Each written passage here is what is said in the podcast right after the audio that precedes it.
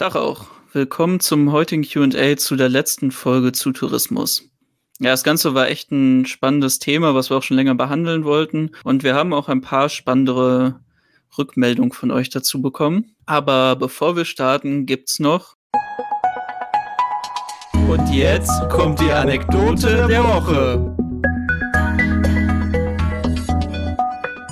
Ja, was soll ich denn erzählen, Alter? ja, du hattest das jetzt so gesagt, deswegen dachte ich, kommt jetzt direkt so aus der Pistole. Bam. Okay, ja, ich erzähle eine ganz kurze Geschichte aus einem der Asienurlaube und zwar von einem der krassesten Übernachtungsorte, an denen ich jemals übernachtet habe. Und zwar war das irgendwo in Thailand. Ich weiß nicht mehr, wo das jetzt war auf, auf, dieser Reise. Das war jedenfalls ein Zimmer und in diesem Zimmer war alles in einem sozusagen. Also es war das Klo und der Schlafraum war zusammen und das Klo wurde getrennt durch eine Wand, die aber nicht bis oben hin aufschloss. Das heißt also, wenn jemand kacken gegangen ist, dann ross dementsprechend in dem ganzen Raum. Ja.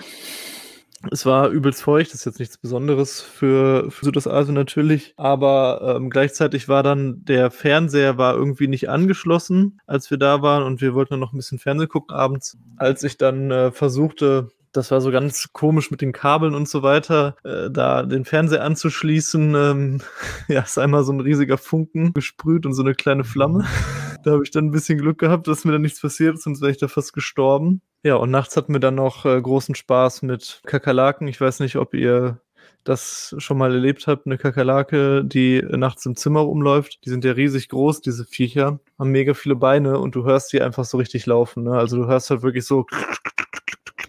Boah, das Schlimmste ist noch, wenn die Viecher fliegen können. Das kannte ich aus Spanien. Boah, das äh, Traumata einfach nur. Man kennt das ja, dass die super schwer umzubringen sind. Und äh, mein Zimmergenosse, der mit mir da war, hat das dann äh, versucht, die, die zu killen, also Lichtern gemacht und hat dann mit so einem Schlappen die ganze Zeit auf die eingehauen.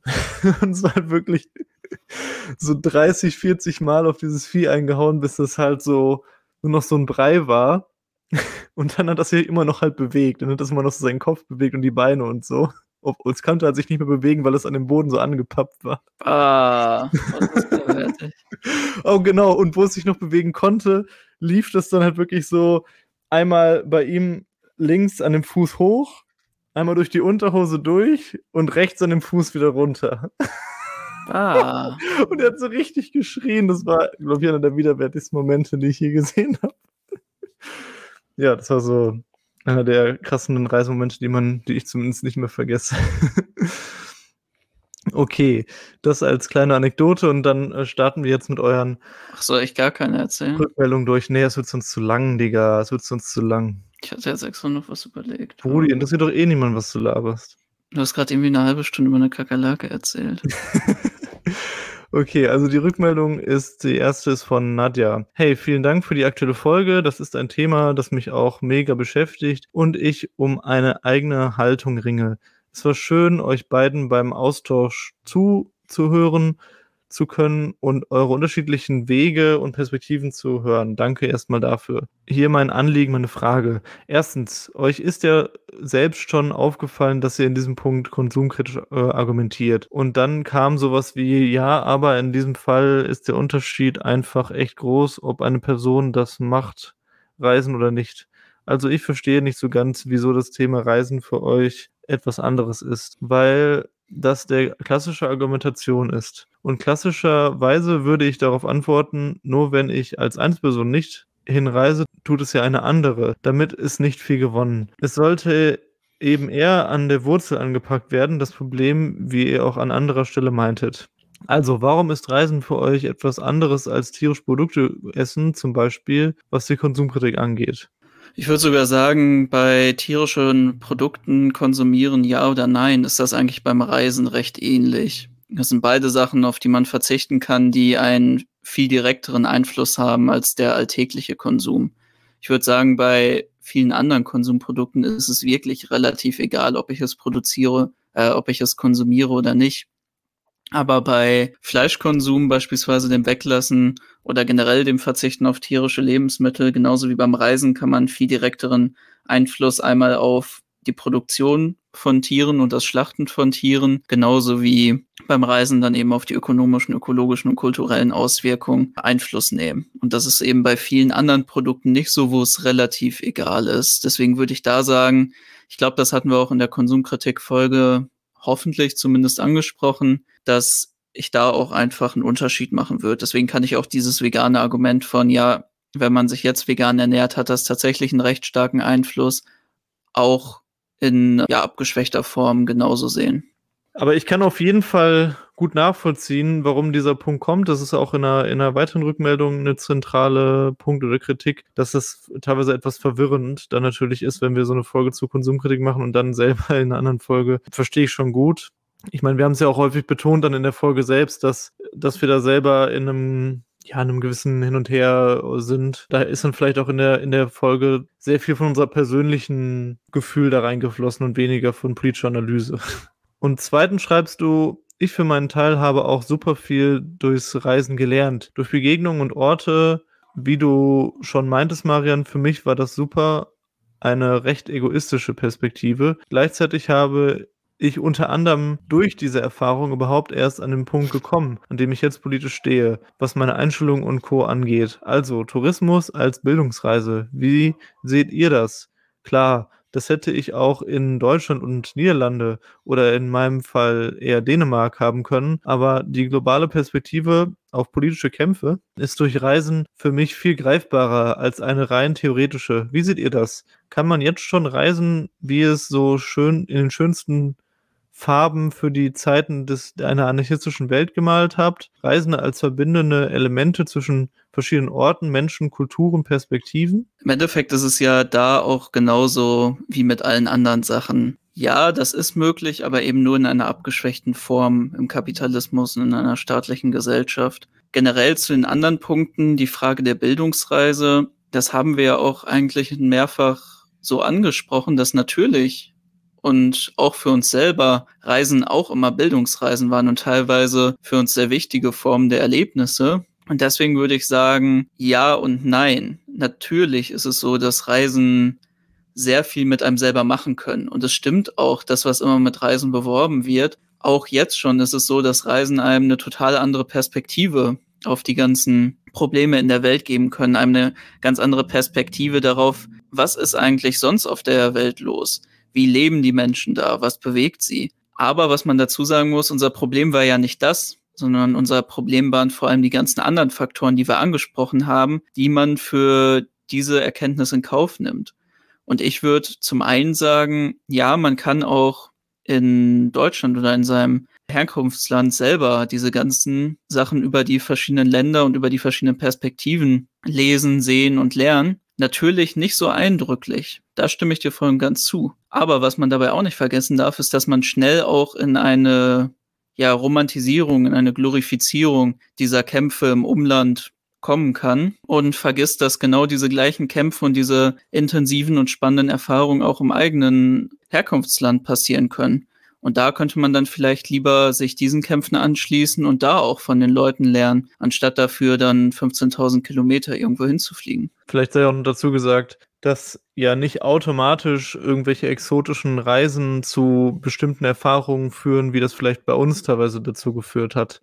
Also es ist ja kein Kausalzusammenhang zwischen, ich lerne jetzt andere Kulturen und andere Menschen kennen und werde dadurch automatisch ein besserer, bewussterer Mensch oder so. Natürlich ist es schon da drin ein bisschen veranlagt, dass, dass man persönlich das dann so weiterbringt, dass es auch in eine gute Richtung geht, aber es gibt ja auch so viele Leute, die dann irgendwie hängen bleiben auf einem, weiß nicht, esoterischen Trip oder so in, in so einem Reisekontext oder einfach, wie du schon auch schon angeschnitten hast, so eine Glorifizierung, dann zum Beispiel vom Buddhismus, wenn man allein an diesen ganzen Bereich denkt, was dann ja auch einfach äh, ein bisschen komisch ist oder, oder auch ganz oft schwachsinnig oder sogar die ganzen schwierigen und problematischen Aspekte da an dieser Religion wegdenkt. Okay, als nächstes kommen wir dann zu Davids Rückmeldung. Du hast uns wieder eine sehr lange Rückmeldung gegeben und die in verschiedene Themenbereiche unterteilt. Du hast auch noch mal relativ viel zu Konsumkritik geschrieben. Das würde ich jetzt rauslassen. Wie gesagt, ich denke, es ist irgendwie offensichtlich geworden, dass das auch für uns so ein ziemliches Hin und Her ist und äh, dass wir da selber so ein bisschen hin und her gerissen sind bei dem Thema. Also, über Konsumkritik hinaus. Was ich spannend gefunden hätte, wäre den Tourismus in den davon geschädigten Ländern in Zusammenhang mit anderen Branchen zu sehen. Also nach dem Motto: „Ja, ist schon scheiße, wie das mit dem Tourismus da für die Leute läuft, aber was wäre denn die Alternative in diesem von Kapitalismus und Im und Imperialismus gebeutelten Ländern? Wäre es zum Beispiel tatsächlich sinnvoll, den Tourismus dort einfach komplett zu stoppen? Wäre die Folge einfach große Arbeitslosigkeit und noch mehr Elend? Oder würden dann alle wieder in die Fabriken müssen? Oder gibt es dann vor Ort tatsächlich Wirtschaftszweige, wo die Leute glücklicher wären und nachhaltiger leben könnten, zum Beispiel indem sie ihre eigenen Ländereien als Kleinbauer bewirtschaften?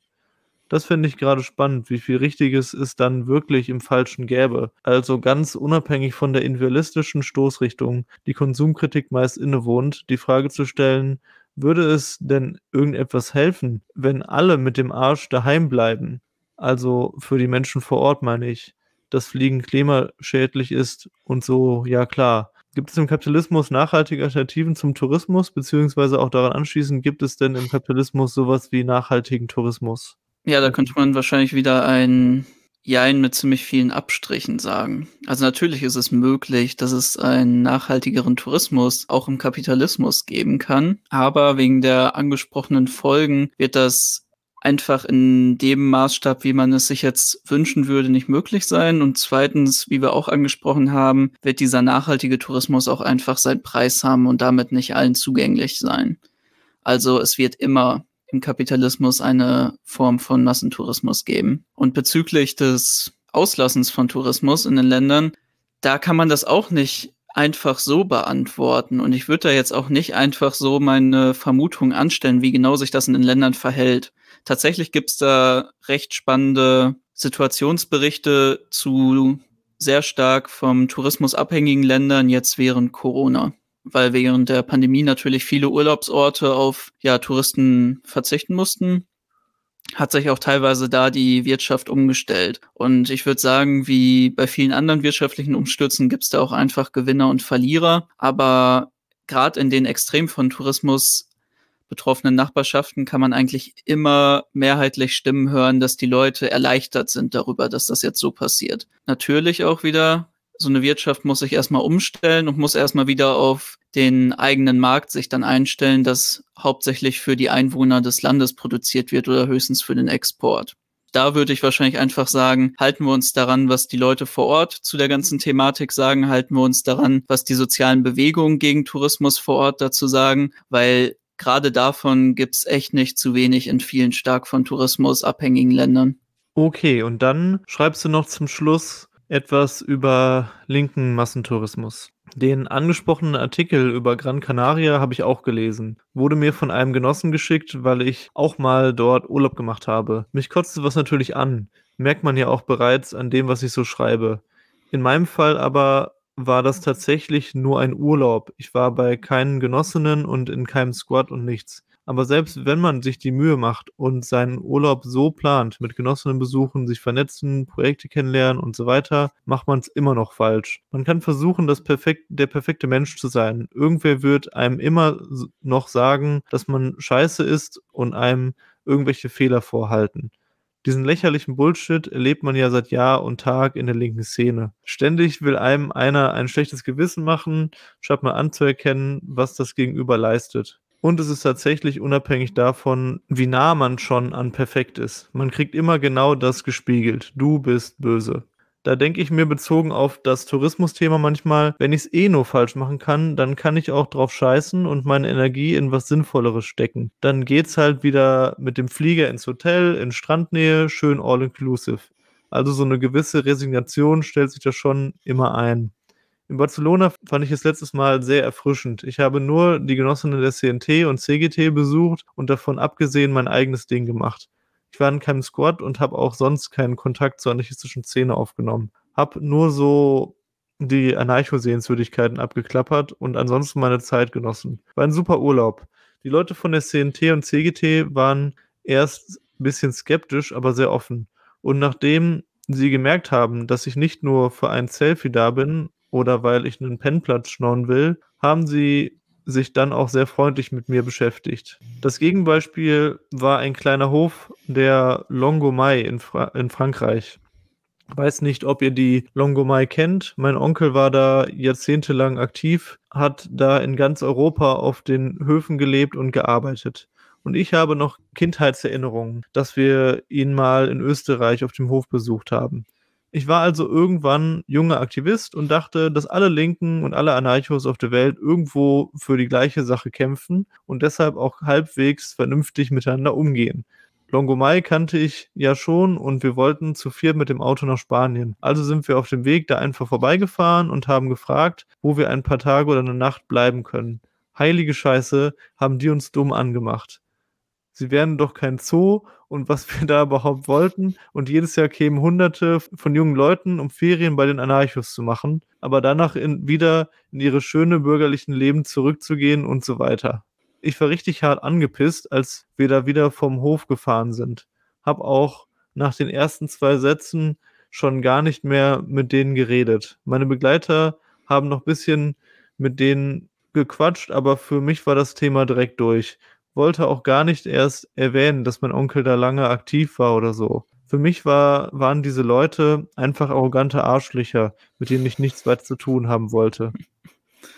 Aus heutiger Sicht verstehe ich sie natürlich auch eher. Eben wegen diesem ganzen linken und alternativen Tourismus sind die natürlich auch genervt. Trotzdem bleibt da so ein Eindruck, der mich auch bei diesem Text aus Gran Canaria überkam. Wir sind hier die coolen Leute, die was leisten. Ihr seid nur die scheiß reichen Kinder aus Deutschland, die gerade ihre Anarchophase haben. Wir sind das Bessere als ihr, verpisst euch. Das habe ich auch in anderen Kontexten erlebt, zum Beispiel in manchen Squads in Spanien. Einfach so eine Arroganz und Ablehnung gegenüber normalen Lohnabhängigen. Entweder es geht dir total dreckig aufgrund von Armut und Zehnfachdiskriminierung oder du bist für diesen Schlag Aktivistinnen nicht cool genug.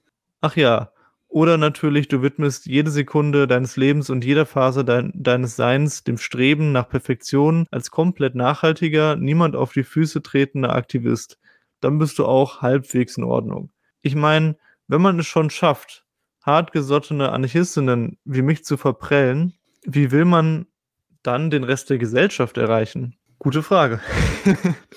Ja, im Endeffekt könnte man ja jetzt das sich einfach machen und auch einfach eine Phrase dahinterher dreschen mit, es gibt kein richtiges Leben im Falschen. Aber vieles von dem, was du angesprochen hast, stimmt natürlich. Und wir haben ja auch extra am Ende von der Folge nochmal gesagt, dass es uns bewusst darum geht, nicht zu sagen, dass wir jetzt den Leuten ihre Urlaubsplanung vorwerfen wollen, dass wir irgendwie ein Shaming betreiben wollen, dass wir uns jetzt da moralisch erhöhen wollen, weil wir jetzt irgendwie die Problematik von Touristik durchblickt haben. Es ist ja einfach so, dass viele Leute das auch verstanden haben, nur dass sie sich dann bewusst dafür entscheiden, trotzdem im Urlaub zu fahren. So wie wir ja auch verstanden haben, dass die ganze Tierindustrie nicht sonderlich toll ist, aber wir trotzdem noch tierische Produkte konsumieren. Was ich ganz witzig finde als Vergleich ist, dass ist ja durchaus auch in Dortmund wir ab und zu mal auch Genossinnen empfangen haben, die auch ja, so eine Art Urlaub hier gemacht haben oder eben urlaubmäßig unterwegs waren und dann auch das mit politischer Arbeit oder Austausch verbunden haben, sowohl internationale Genossinnen als auch andere Genossinnen aus Deutschland. Und ich für mich finde das eigentlich immer richtig spannend und cool und bereichernd. Natürlich liegt es auch daran, dass wir hier nicht irgendwie überlaufen sind, dass hier nicht, wenn ihr ja, das ist, glaube ich, eher der zentrale Punkt. Ja, ja, wenn, wenn ihr jeden Tag zehn Leute irgendwie in unserem Viertel stehen würden und irgendwie rumgeführt worden wollen dann wäre es natürlich auch ätzend. Aber ich fand es für mich immer richtig geil, dann ähm, auch für die Leute mit durch Dortmund zu ziehen, denen alles zu zeigen und die ganzen Geschichten zu erzählen, die Kampfgeschichten und so weiter. Und auch so einfach Lokalgeschichte. Und ich habe das eigentlich immer gemocht. Und äh, ich fand jetzt auch einfach nochmal gut, das von dir einfach nochmal ein bisschen vorzulesen, David, weil ich es eine spannende Geschichte finde. Auch andere Geschichten von euch haben uns erreicht, sowohl Urlaubsgeschichten oder Erfahrungen mit äh, Tourismus oder Sichtweisen, vielen Dank dafür. Das Thema lädt ja auch ein, einfach so ein paar Geschichten und Erfahrungen zu teilen. Das ist ja auch immer das Spannende an Reisen. Ja, und ich hoffe, dass. Vielleicht noch ein kleiner Tipp zum Ende, bevor Marian da zum Schluss kommt. Damit sowas wie bei dem Hof nicht passiert oder in den überlaufenden Orten. Ich glaube, inzwischen leben wir eigentlich in einer Zeit, wo man recht einfach zumindest über irgendwelche E-Mail-Verteiler auch die jeweiligen linken Projekte und Zentren erreichen kann vielleicht einfach vor den Leuten schreiben und nachfragen, habt ihr Pennplätze? Ist es überhaupt möglich bei euch, sich das Ganze anzugucken und ja, vielleicht eine kleine Führung zu bekommen. Ich denke mal, dann reagieren die Leute auch einfach besser darauf, weil zumindest das hatte ich auch in ein, zwei Artikeln gelesen, dass das, was die Leute vor allem abfuckt, ist, dass Leute einfach von außerhalb kommen, bei denen vor der Tür stehen und sagen, hey, hier bin ich, habt ihr gerade Zeit? Ja, so ein bisschen dieses Konsumieren, dieses typische auch, ne, so ein bisschen von Selbstorganisation, das ist auch immer wieder echt unangenehm. Gut, aber dann machen wir Schluss mit dem QA, Schluss mit diesem Thema und nächsten Sonntag widmen wir uns dann wieder einer, einer ganz anderen Geschichte. Wir hoffen, es hat euch gefallen und in diesem Sinne auf bald. Glück auf. Bis denn.